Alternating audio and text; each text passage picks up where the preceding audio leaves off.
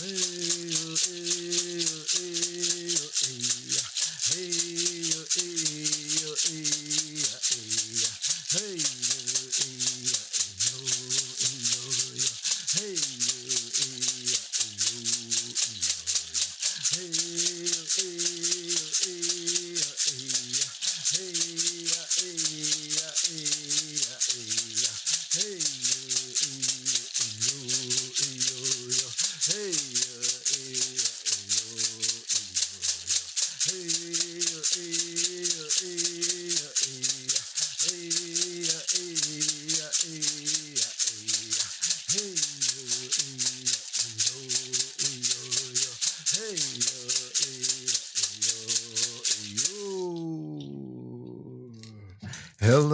is Teachings in the Air with Sahilthit.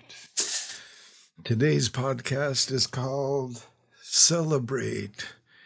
You know, celebrate Sahilthit, celebrate. And there are times that I get uh, stuck, or I get discouraged. You know, and I was thinking of this podcast called Celebrate or Celebration. You know, I keep wanting to put out podcasts get good feedback, you know, and I and I'm involved in so many other projects. This one is one of my favorite, but I find sometimes I do not give it the time. Anyway, I, you know, to in to look at myself, I said, okay, I want to celebrate. What am I going to celebrate? You know, and I think of all the victories that we have but the first off, you know, like, I, okay, and I looked at myself and I seen this word neurosis, you know, and so I looked it up. And then uh, part of the, it says to ask yourself if you have ever experienced any of the following symptoms then that would mean I'm neurotic or I'm suffering from neurosis. So I looked at it and it says, number one, anxiety and apprehension. And anxiety refers to fear, fear of what's going to happen, even though it's not here yet. So I'd be fearful about tomorrow, fearful about what I'd say to people. You know, I, I was a fearful person. I definitely had neurosis in that area. You know, and then it's number two, excessive worry and guilt. Yes, I was worry, worry, worry. And I remember one day my late cousin says to me, Jerry, you quit being a worrier, you'll be a warrior now. And I that really resonated with me. I'm going to be a warrior for the people. Number three, tendency towards more negative emotions and reactions. Yes, I'd think negative, especially about myself and about governments, about bureaucracies, all of them, not just Canada, but indigenous as well as world, you know. And I had negative emotions and reactions in my life. When I, at my worst, when I didn't believe in Sahilthit or Jerry, I would drink and do drugs and I, that negativity would come to me and it would stop me from beating myself up. But it's also caused a lot of damage. Number four, irritability and anger. Yes, I get irritated, irritated and angry. You know, for the wrong reasons. And I'd hurt people with my anger and be I wasn't angry at them necessarily. I was angry at myself and angry at what had happened to me. The next is low self esteem. I definitely had low self esteem, didn't believe in myself, didn't like myself, didn't like the way I looked, the way I talked, uh, seemingly everything about myself. Low self esteem. Poor response to stressors, definitely. And that, you know, when I get stressed out, I drink or, you know, avoid things. I would, what the term I seen in a, book I was reading uh, about Batmobiling means that when Bat, Batman is in danger, He'd be in his Batmobile and he'd press a button and the shields would come up and nobody could get to him. He'd be safe. And that's the way I was. I'd Batmobile and I'd be in a room, but I, you know, my body would be there, but my mind and my spirit would be shut down. You know, and that's that's not a good way to be. The next one was an, an interpretation of everyday situations as threatening. And, and, you know, I wasn't didn't feel safe. You know, around policemen, around professionals, you know, because of what happened to me in my childhood years. The next is depression. Yes, I would feel sad and lonely, no hope, you know, for my life. I'd be depressed. You know, and that's not 24 7, but, you know, usually early in the morning I'd wake up. I'm an early riser and I'd wake up and I'd think about my life and I'd get depressed. And the last one on this list was emotional instability. Definitely not a stable human being. Definitely, you know, that was no idea about success. You know, like I wanted to let you know that this wasn't 24 7, but it would be there enough to make my life at times unmanageable. Because I worked, you know, a large portion of my adult life, I worked. There was times I was in unemployment insurance, and there's a real brief little span of I was in welfare. So I could work, I was functionable, but my life in my inside behind the smiles at times and the laughter was a sadness and a, a neurosis. Then I, today I understand, Sahilthit, that the uh, cause of this was identity confusion. I didn't know who I was. You know, that created identity of stupid Indians, crazy, lazy, drunken Indians that was released into the air, and I heard it, and it comes through the air to me. I didn't want to be indigenous because I would see what they were saying at times about being drunken, you know, and stinking Indians, you know, and I would see that at times. And I was ashamed to be indigenous at times as a child and a tween young teenager. So I had that confusion. But then, you know, the savior part of that was that my uncles and my parents and other elders would talk about our people, our healthy cultural people. And those are my ancestors. You know, how how they were a good people. The way they would talk, it's just like I would think I was born at the wrong time when I'd hear those stories. That I wished I was back there when everybody spoke the language and everybody worked together and everybody sang together and danced together, shared food, celebrated. So, identity, confusion, was the foundation of Sahilth's existence at the time, Jerry's existence. And it was um, not a really good time. And then I'd hear some people suffering from addictions, and people would talk to them and ask them, Why did you change? And people would ask me that. And sometimes we, I would answer, Oh, I was just sick and tired of being sick and tired. I wanted to change. So, what's the requirements for what happened to Jerry so he could change? so I could heal. And I started to, first off, to make a commitment to myself to live. I want to live. I want to be happy. I want to be content. I made that commitment. And that happened because my eyes opened. And I could see, you know, life I could see what was happening. And I could hear also what was happening. And I could see and hear the good people. Because I, this, re, this required that I look at myself. And at that time, I did not like how my life was unfolding. There was darkness.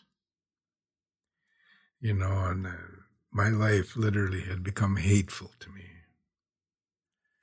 So that commitment. And then I heard the word Kwazanchut to say, to train, train yourself. You know, and I started to get this idea.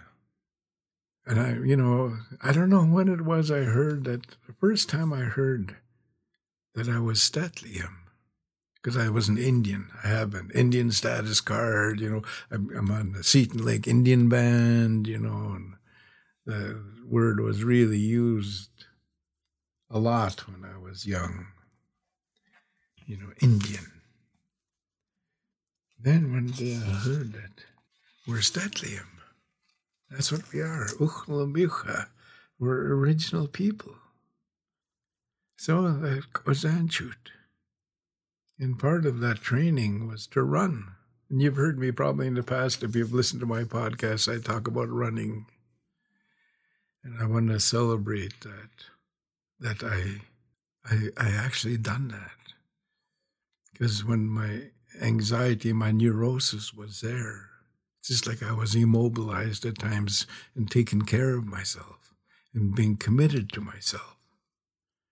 So I started running and I, I can't explain to you how it became consistent, other than maybe, well, I'd listen to my uncle and my dad. They're the ones who were encouraging me to run.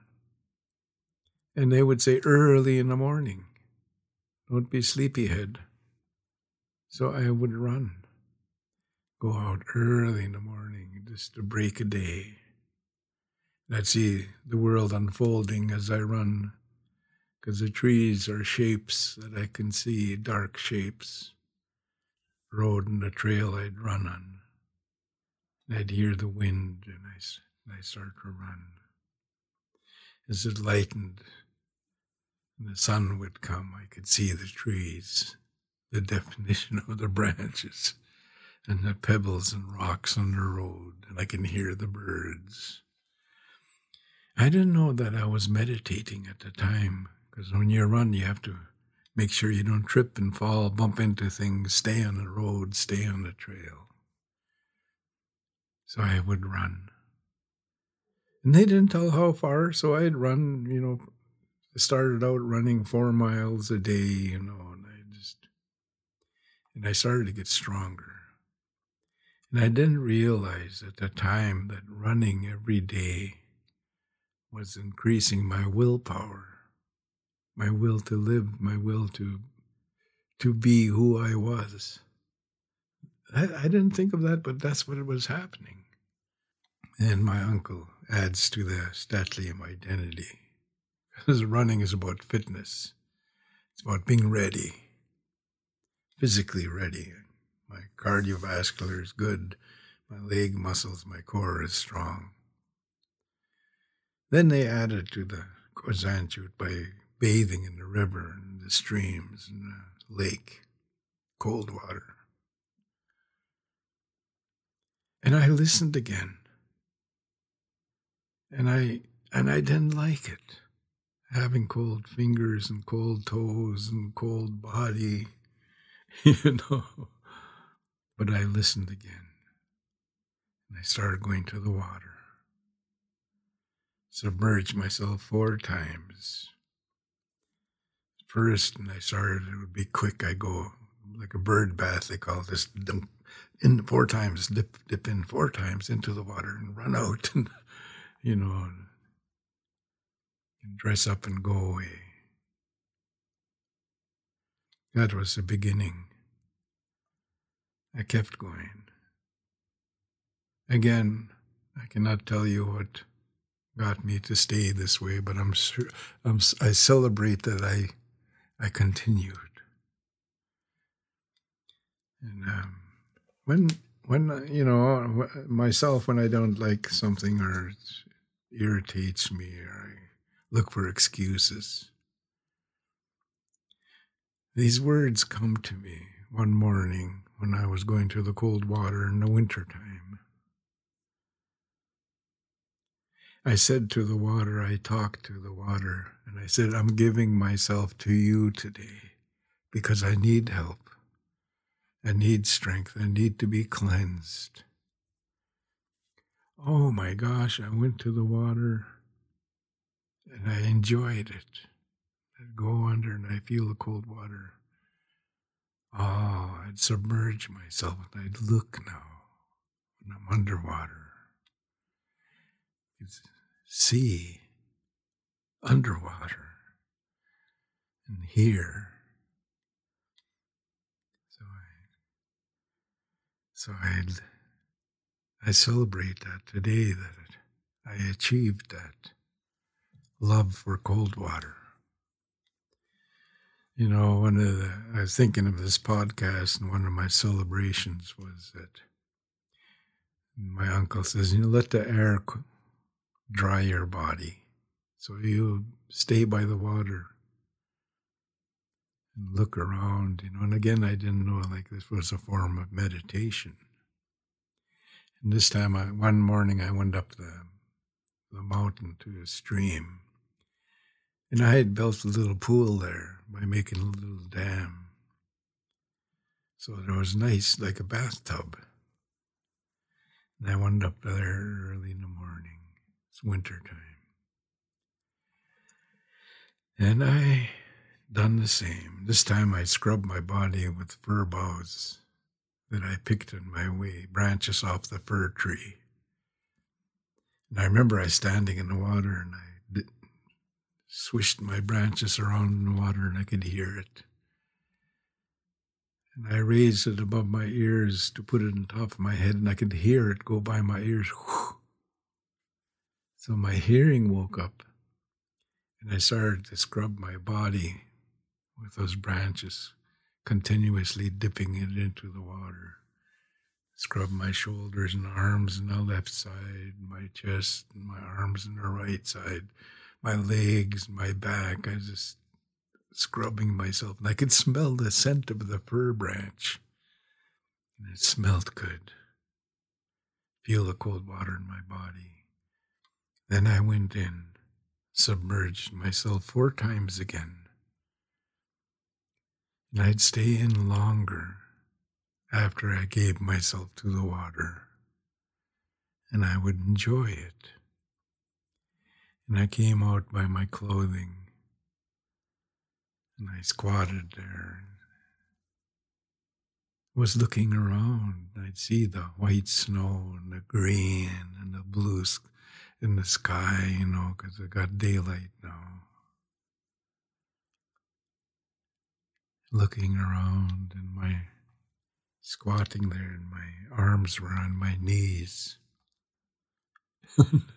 and I was there, and I and I was looking at my arms, and all the little hairs in my arms turned white from the cold air. But my body was heating itself up from the inside out. I realized that was a purification, and my body's burning to keep me alive, to keep me there. I celebrate that memory because it was so beautiful so calming, so peaceful. So that's with the running and the cold water. So this was helping, this is what St'át'imc do. This is helping reinforce my the positive parts of my identity of being St'át'imc. Being respectful. I respect that water. I respect the branch that I broke off you know, and I respect the earth I'm running on. I do that consistently. And my healing road. And then the sweat lodge come along and calls on the place to look at yourself. And the rocks would be red, put them into the lodge, and there's medicine sprinkled on there first off. That's the first thing. Sprinkle medicine on the rocks. And smell that aroma of sage, juniper, cedar, fungus, the medicines we use permeate the air and I'd smell it and I'd feel calm just by the scent of the medicine and feel the heat coming down over my head and shoulders. Then sprinkle the water on the rocks and hear the ch and feel that heat come down. And I'd splash, splash. When I started, I used to do 17 splashes. I don't know why I'd use a, I'd be dipping a branch in the water, and then I'd sprinkle it on the rocks, and I'd do that 17 times. And I could feel that heat intense in my burns. My ears would burn, my toes, you know, it'd be hot. And I'd just stay still until I guess my body adjusted to it. And then I just enjoy that heat. And I would sit there, and there's a medicine and chanting, singing songs, saying words, positive words of thanksgiving, and sending helping energy to friends and relatives, and I was looking at myself. Then go out and submerge into the water again. Wash, I say it's an inside out cleansing and push out negativity. And I now understand it as detoxing my body, that water rushing out of my pores would help detox, take the unhealthy thing, the toxic things out of my body. Detox. Take the poison out. So I celebrate it because I remember my mother telling me, when you, when, because I built my own sweat lodge, and she says, you make those rocks red hot. You make it hot, and they're so hot, when you go to the cold water, you don't feel it. So I listen to my mom. That's how I do it. There are times when first timers come that I will sort of ease up on the heat because I don't want to discourage them because I have discouraged people in my sharing of my lodge. But that was um, part of being St'át'imc. Being generous is being St'át'imc. Being alcohol free is St'át'imc. To do ceremony and ritual is St'át'imc. So my identity started to solidify the more I ran, the more I bathed, the more I attended ceremony, and the more I sang. So I'm now an active participant in being St'át'imc. So lucky I have elders and teachers to listen to. I put it out there, I need help. And I travel and I'd be running across these elders that would talk about cultural ways, methodologies of ceremony and ritual and sharing medicines. And that happened because I became an active participant in cultural events, indigenous cultural events.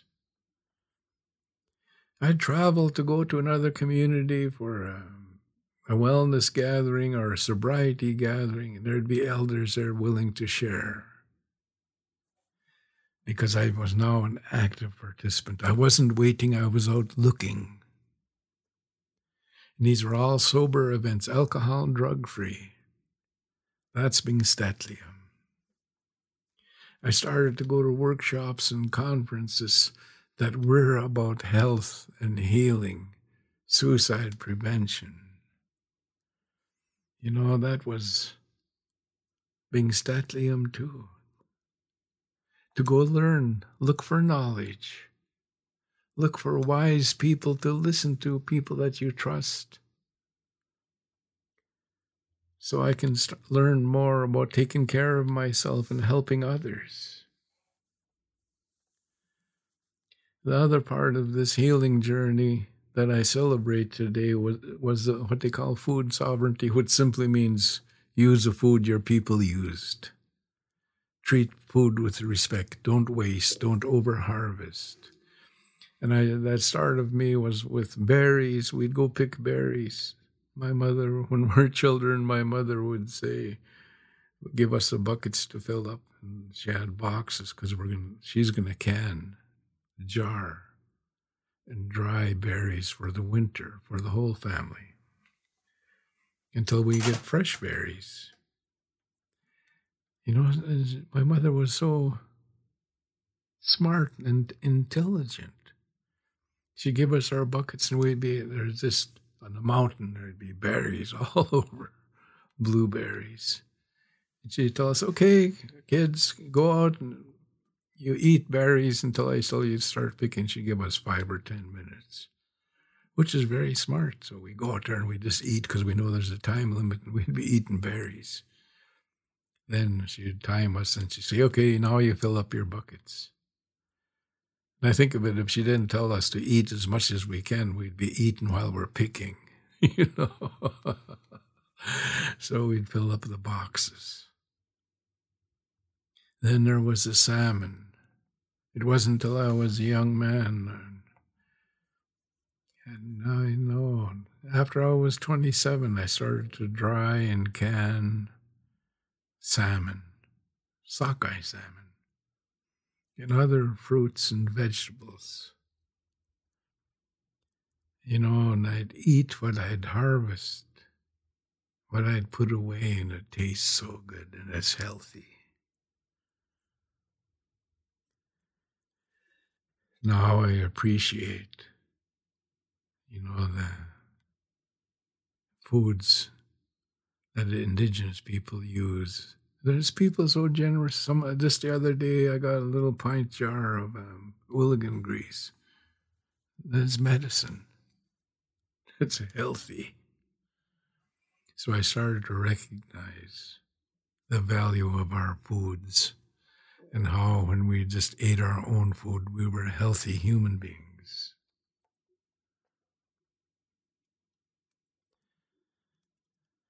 And, uh, you know, the other celebration is a traditional music. I celebrate that I have traditional music. I have composed songs, tunes, and I want to do more. And, you know, and I first heard the drum, I can remember the impact it had on me. Then I participated. I started to learn the music with drums, rattles, sticks, or just hands clapping. You know, and we would learn these beautiful rhythms, these beautiful vocables. Like that song I started this podcast was a gambling song, and I wanted to imagine I was celebrating. We won, I won when I was singing that song for this podcast. So I'd, I'd, I'd, see music being used to celebrate, to lift people up. We'd be at a workshop and a reserve somewhere or even in a town, and there would be heaviness. And out of nowhere, it seemed like a couple of brothers and sisters, or a sister or a brother would stand up and say, I want to sing a song. And they would sing a song and start to lift us up. I've said this and I, will say it again that indigenous music was all about healing and about uniting people. Very inspirational, motivational music. So that helped me out of my neurosis. My self esteem started to go up because I know songs now. And I learned how to make hand drums to,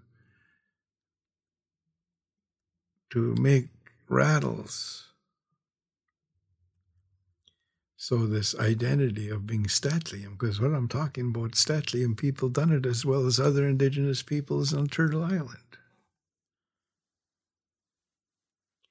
So my identity of being St'át'imc, being sober, participate, heal, you know, started. To, I started. I started to become comfortable in my skin of who I am, who Sahilthid is, who Patsay is, who Gerry is. Started to lose my neurosis, you know, and it's so I'm so glad, you know, and um, you know, being St'át'imc too about accepting that our life, that my life, I'm better off if I live a life of service, if I help others, if I share with others, I teach others, share my knowledge, share my experience with others. That's a life of service. My granny says, and one of my aunts says, when you help people, someone will help us. That's the way to be St'át'imc. Like when there was a passing in our community, someone went to the spirit world. Immediately, we'd start to think, what can I bring them? So if we had extra salmon, extra deer meat, extra food, we'd bring it to them. If we had money, we'd give it to them to help them in their time of loss. That's a life of service to other human beings in our community. And it became like a, it's a wonderful system. So when I go help, then when we lose a relative, they're there to help us. So it's a back and forth. It's a return of the love and kindness that we share with each other. And I was, I was encouraged and told by my mom and dad to help others when I can. I was taught to volunteer to help. Don't just sit around on your hands when people are doing things. They need help, go help them. So I go to a gathering and I'd help with the chairs or the food. I went to this one New Year's powwow in Lillooet and I volunteered to help with the cooks. So I'm making the coffee, and then I'm cutting the vegetables because they're feed, going to feed two or three hundred people. And the cooks need to prep people. So I said, hey, I'll help. The cook says, okay, you cut the onions.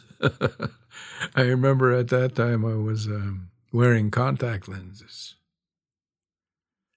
So I'm cutting onions there, you know, a whole bunch, bag of onions. I'm cutting them, cutting them, cutting them. And you know, of course, I get onions on my hands and I'm sweating and I touched my eyes. Mistake with onions on your fingers when you got contacts. That my eyes were hurting and I couldn't open my eyes. I said, Oh, I need help. And they bring me the water. I wash my face and I take off my contact lenses. but you know, it's such a good feeling to help to be of help, to volunteer. Then, of course, always to work. When people ask you to work, you go there and you do what they asked. You do your best. Sometimes I know there's a resistance to working the way we work today, like seven hours, lunchtime, coffee breaks, all of that. Oh, it's colonial, it's this and that. But no, they're going to hire you to provide a service. You go do that service the way they hired you and pay you. So I started working and um, helping people with addiction, suicide prevention, abuse, violence, and to be of service is a wonderful, wonderful way of life. It'll help you when you help others. So once I got over this identity confusion, I started to be in my work life to be fearless and to be compassionate. Because compassionate means to be an active participant in other people's suffering. So I'd go when they're suffering and I would do my best you know, when I was neurotic, I'd be fearful, you know, apprehensive. oh, I don't know if I could do that. I don't know if they want me to help. And I'd be talking to myself like that. But once I got over that, I'd go and then people would appreciate it. But if they already had it covered, they'd let me know, oh, no, no, Gerry, we're okay. Oh, okay, I just wanted to help. You know, to get fearless of being able to say what's going on with me in caring people could see that and feel that. So I started to learn how to connect with other human beings. Uh, one of my biggest teachings in that was my elder. And I don't say names, and I say it because I don't uh, don't ask permission from families to use names of elders that have passed. But I went to this elder and asked him. I didn't went to them. I worked with him. We traveled together. We helped people together. So I'd have a chance to listen, and he would tell me stories. He would tell me how to be, and it was so beautiful. It was healing. So one day I asked him. I said, "Hey, how do you help someone when their soul or their spirit's cut?" and they're suffering. He says, Oh, I see what you're getting at. He says, Here's what I was taught. When someone's suffering, you go over and you say these words I'm here. If you want a hug, I'll give you a hug. If you want to talk, I will listen.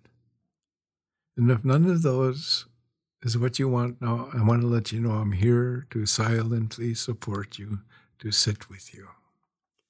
Such a wonderful teaching because I've done that many times.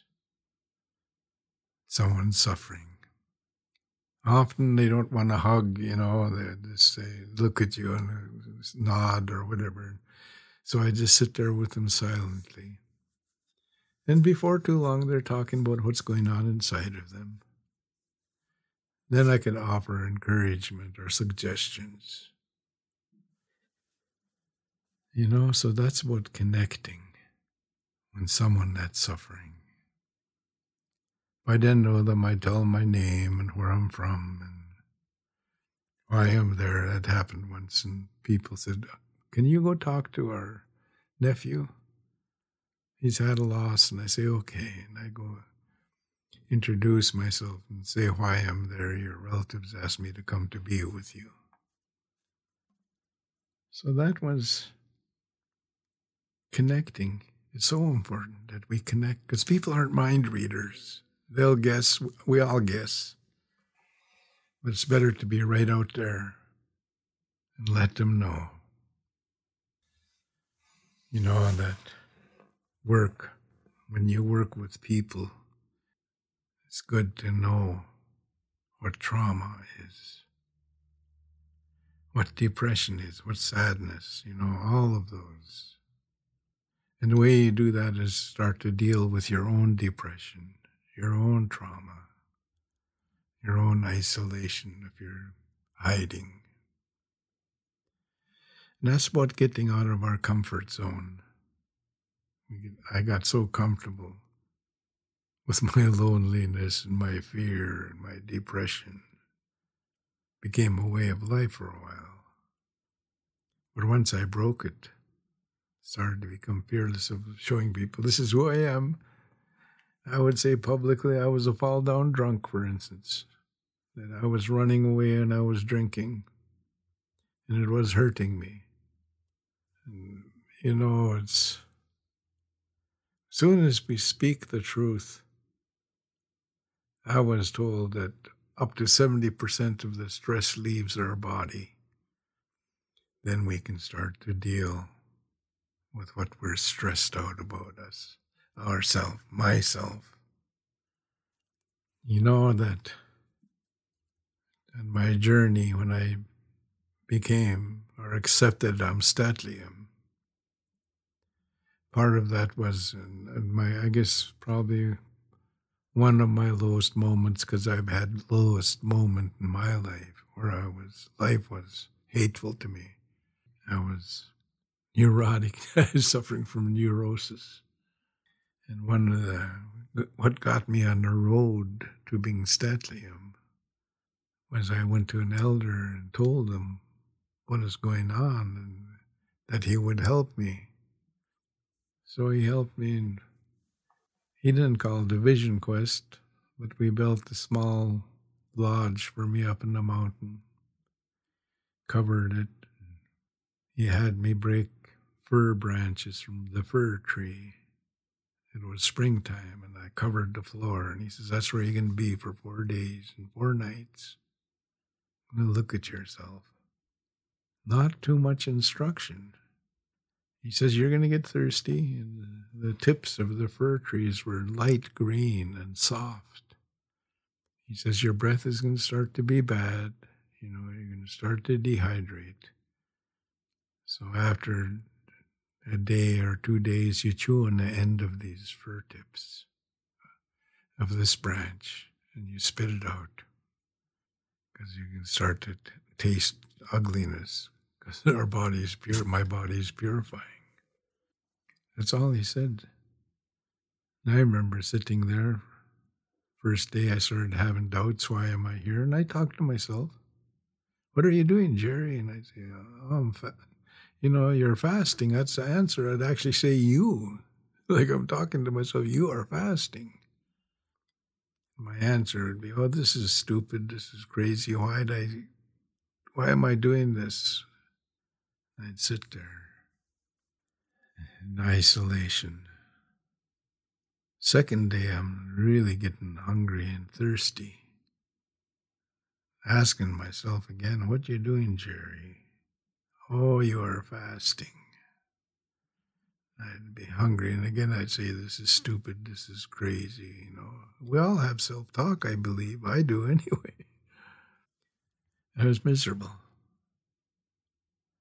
Then the third day, ask myself again, third morning, what are you doing, Gerry?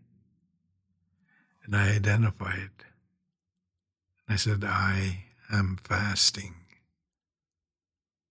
My whole experience changed. It's just like when I went to the water and said, Water, I'm here. I'm going to give myself to you. I need help.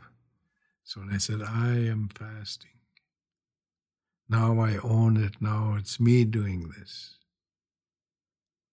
I celebrate that. Say, use the I statement, ownership of what I'm doing. I am fasting. My whole experience changed. I could hear nature, I could hear life. I was sitting there in my lodge and there's a bumblebee buzzing around. I thought it was around my head. It's dark in my lodge and I was brushing the air with my hands, you know, thinking there's a bumblebee in my lodge. Then I realized it's outside the lodge. My hearing got sensitive and I could hear it buzz like it's buzzing around the top of my lodge. Then it left. Then I hear something else outside the lodge that same day something moving around my lodge, something heavy. I just sat there still. After it was gone, I went out and looked, and there was bear tracks around my lodge. It walked around my lodge. Go, oh. Then I could see the green of the trees and the sun reflecting on the needles of the trees. or was pine and fir trees up in the mountain, and I could smell the, their scent and it was good. I celebrate that because I went back in. Now I'm looking at myself, looking for answers, accepting what I'm doing. And I'm sitting there, and I don't know how long. Time doesn't seem to mean anything after you after I accepted it. I'm I'm fasting. I'm in ceremony and somewhere in there it's nighttime i can i'm sitting there and uh, i could see it's like i'm looking from above and i'm sitting in a circle of people but the people are like blue lights and there's hand drum music and that image stays with me when I was in the lodge in the morning, I realized that's my that's my life, that's my purpose. That's what I'm to do. I'm going to help people by sitting in circle and using music. So I've sat in many circles with the human beings, and we're all there to share and to help support each other. I remember when that came to me, I was weeping because now I have a purpose. Now I know what I'm supposed to do. And then, you know, and I left and I'm walking down the trail and I'm thinking, all St'át'imc used to go through this. It's in my imagination. I, I don't know. 100, 200 years ago, they put people through Vision Quest, but I heard they would when they become men and women, they'd isolate them. So that's when I became more St'át'imc. And the teachings were laid at my feet. I'd understand quicker. I'd accept the teachings laid at my feet by elders and knowledge keepers. And children, you know, people that make sense would be a teaching. And I started, when we do ceremony, I started to understand it as no talk therapy, as healing. When you participate and you give yourself, and I gave myself to the ceremony.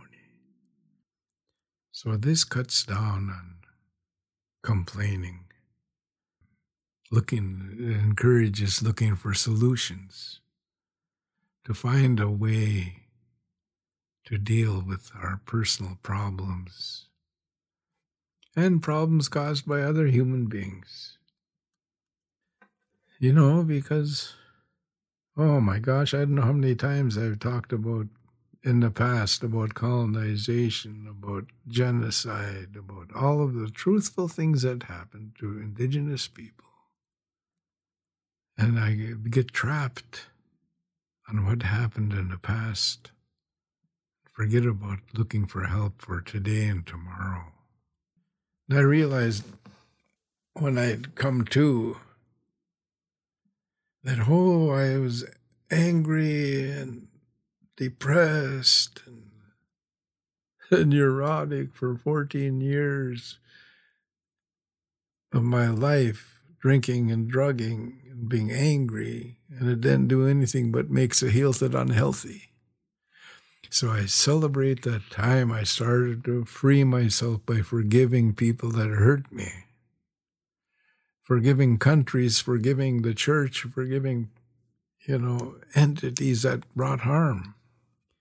And the word forgive means to let go, so I let them go. I'm not carrying you anymore. I'm not carrying you abusers. I'm not carrying you racists. I'm putting you down today. I'm leaving you. And I started to be empowered.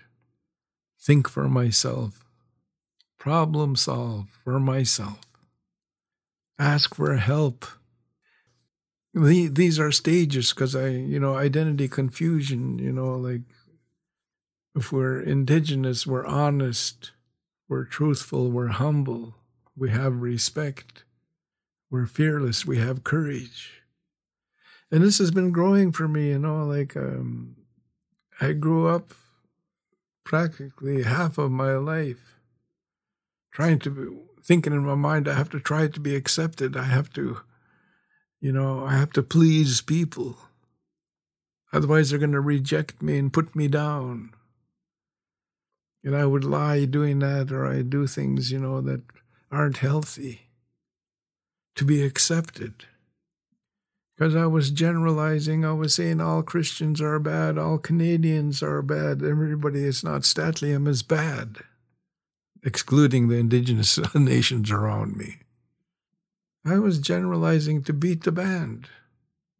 That's wrong. Not all people that work for health systems are bad or governments or police or any of the agencies, any of the groups. Generalizing was keeping me in my neuros- neurosis. I, I learned from an old Chinese man, and I was at a conference called Crimes Against Humanity at University of British Columbia. And I was called there to talk about sexual abuse in a residential school.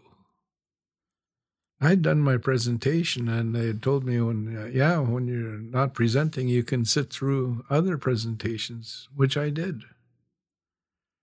I listened to South Americans talk about genocide in South America.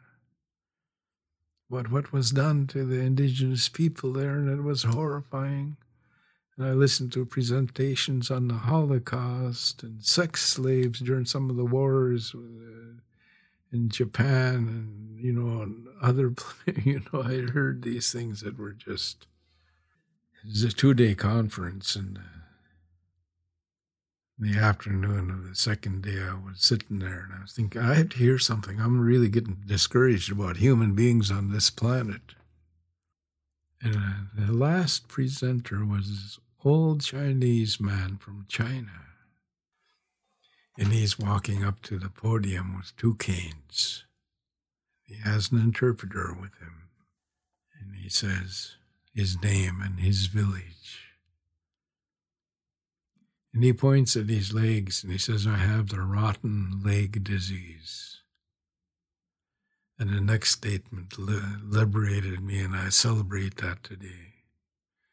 He said, The evil Japanese anthraxed my village. Oh, like clarity I can see, I can hear. And I'd say, The evil Christians hurt me. The evil white people hurt me. The evil people hurt me. So I wasn't generalizing anymore. I started to see goodness and in others. You know, and that's this is all a process that means step by step. I had to let go more. I had to forgive, you know, and I forgive the British people for colonizing, you know. And when I was, you know, I was forgiving Literally, that's a wrong statement. I was apologizing for generalizing that they were all colonizers. And they weren't, you know, in the 2000, I went to England. I forget what year it was exactly, but I went there to, not specifically to forgive the English, because first off, I was going to a wedding. My sister in law was marrying, so I went there and I said, I'm, not, I'm going to do something on this trip because travel now became a healing journey for me, part of my healing journey. I said, I'm going to forgive those British because I hated their accent, everything about them, called them all colonizers. I'm going to forgive them. So I meditated on it and I come up with words. And I said, I forgive you, Queen of England. I forgive you, British people, because I called you all colonizers and I hated you. And, and I realize, and I want to thank you, you cleaned up the River Thames. I had read that it was so polluted that nothing could live in there, fish couldn't live in there.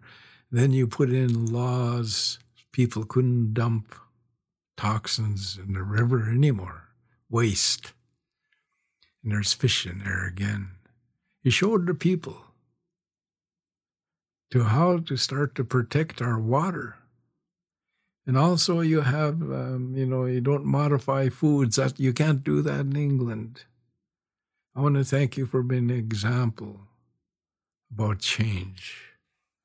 So I, uh, I forgave, strengthened my identity. I could feel the change when that happened. And it was good. Cut down my complaining. I started to work together with all people who want to work for the same goals of helping people that are suffering. I wanted to celebrate that.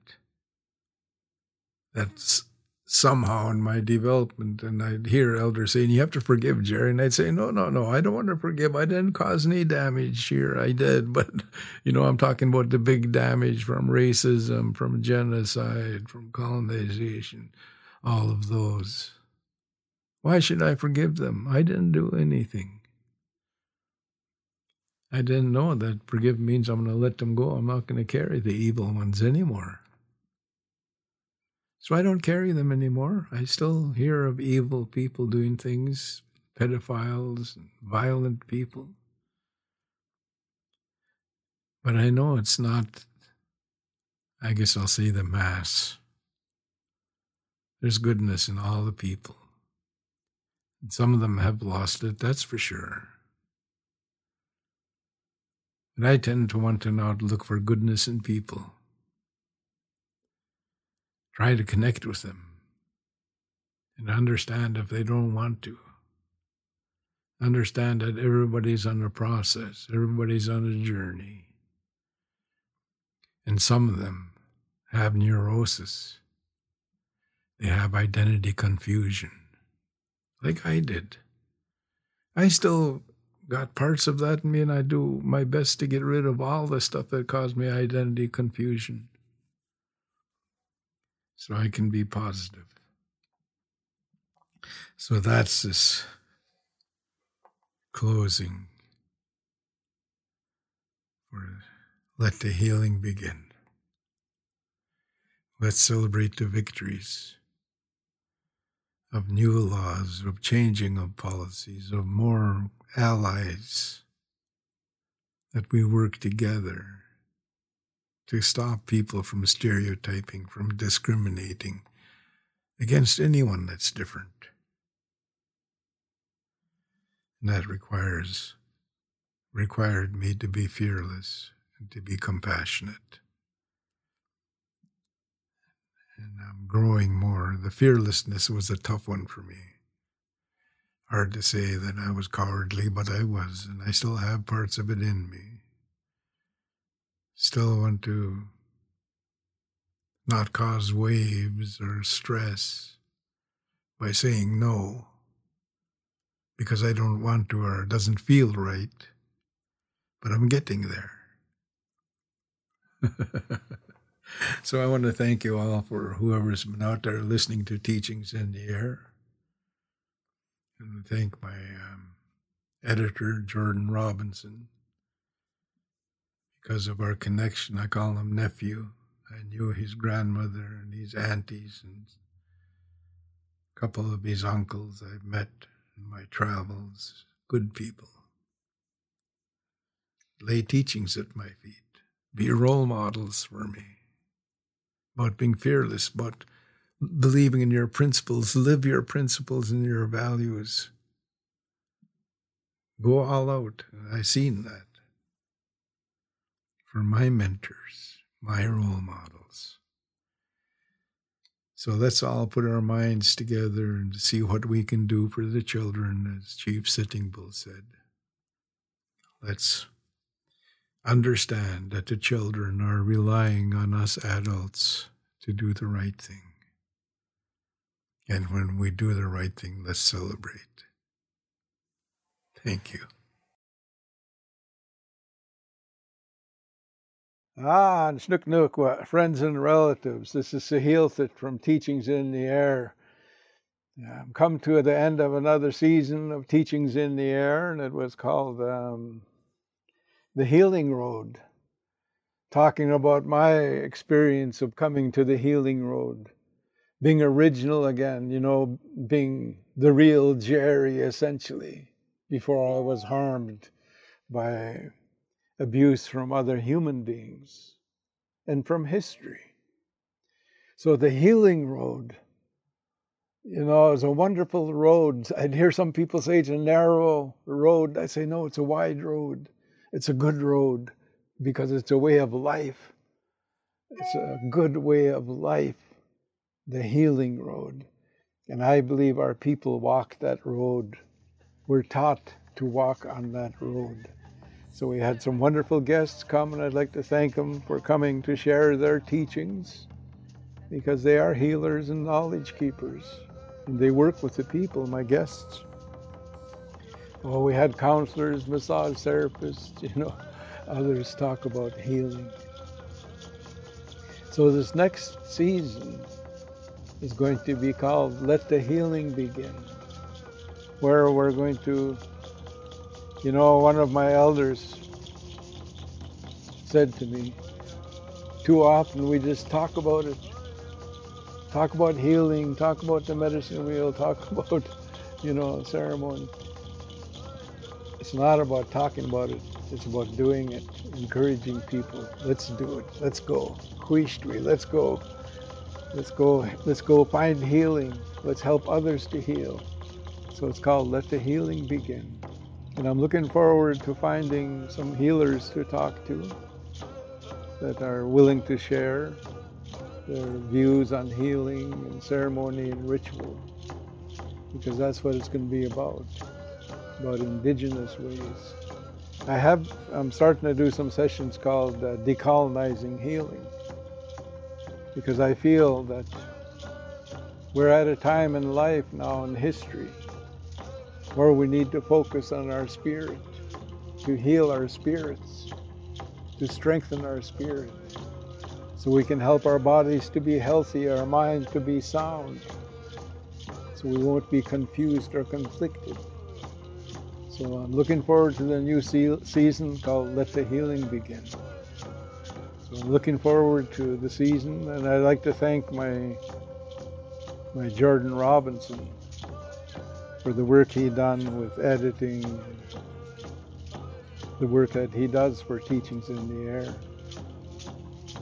And PHSA for sponsoring this site, you know, and um, giving me an opportunity to meet wonderful people. And it feels good to lay teachings at the feet of the listeners. You know, and all the teachings come from our people. It doesn't come from Sahilthit.